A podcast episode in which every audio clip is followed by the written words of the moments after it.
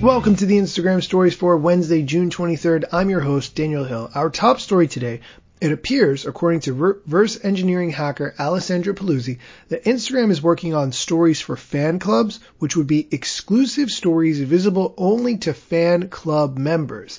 And he highlights a really interesting aspect of this. It is not possible to take screenshots of exclusive stories. That is a really interesting twist on this idea. I like it.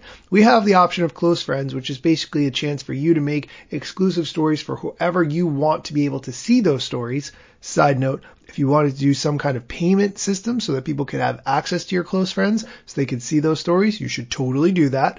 However, this concept of a fan club takes that and adds another layer to it. I think this is a really great concept. Gives Instagram a chance to compete with other paid platforms such as OnlyFans.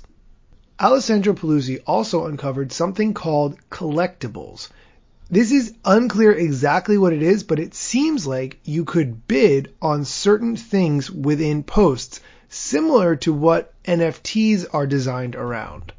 It's way too soon to tell on this one, but it looks like some kind of means of purchasing digital art through Instagram and then the collectibles tag would be added for when stories are shared with this particular tag. It's a really new concept, but I like where this is going.